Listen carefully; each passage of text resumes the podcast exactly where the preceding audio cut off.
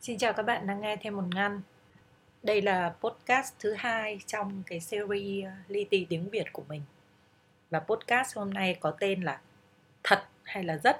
Vì hai từ này khá giống nhau nhưng mà vẫn có sự khác biệt. Tiếng Việt của chúng ta có khá nhiều những từ chỉ mức độ mà được sử dụng nhuần nhuyễn, thông dụng, dễ.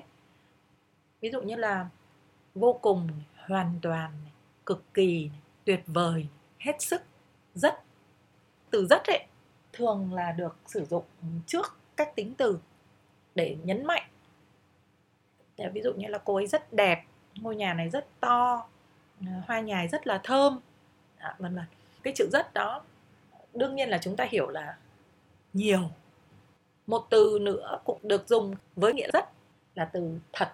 Cô ấy thật là đẹp hoa nhài thật là thơm ngôi nhà thật là to. Cô ấy thật là đẹp cô ấy rất là đẹp. Ngôi nhà thật là to, ngôi nhà rất là to, hoa nhài thật là thơm, hoa nhài rất là thơm. Nếu về nói về nghĩa thì nó không khác nhau là mấy.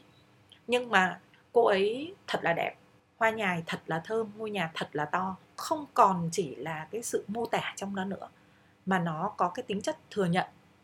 Thừa nhận của người nói, và đương nhiên người nói cũng mong muốn là những người nghe cũng sẽ thừa nhận điều đó. Cho nên là chúng ta thấy cái sự khác biệt rất rõ ở đây là cái chữ rất nó chỉ mang tính chất mô tả. Còn cái chữ thật là nó mang cảm xúc thừa nhận và mong muốn được thừa nhận của người nói. Ngoài ra chúng ta thấy thêm một cái li ti ở chỗ này. À, cô ấy rất đẹp nhưng các bạn không thể đổi ngược lại là cô ấy đẹp rất. Chữ rất không thể đẩy ra được đằng sau. Nhưng với chữ thật chúng ta có thể đảo vị trí. Cô ấy thật là đẹp ôi đẹp thật. Hoa nhài thật là thơm. Hoa nhài thơm thật. Ngôi nhà thật là to. Ngôi nhà to thật.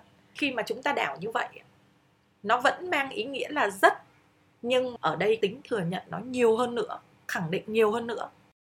Nó là hai cái điểm à, li ti mà chúng ta so sánh giữa thật và rất.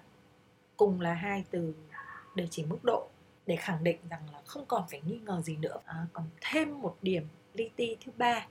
À, mình muốn đưa một cái ví dụ như này. Tôi muốn mua một bông hồng rất thơm. Và tôi muốn mua một bông hồng thật thơm. Câu thứ hai việt hơn. Cái chữ thật mô tả mong muốn có sự giả định. Còn từ rất thiên về nghĩa mô tả.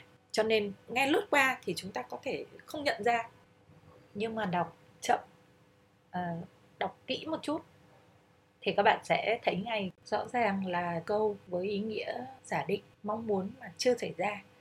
Thì chúng ta dùng từ thật nghe nó sẽ hợp lý hơn nó sẽ đúng hơn. Cảm ơn các bạn đã lắng nghe những uh, li ti của tiếng việt cùng với mình.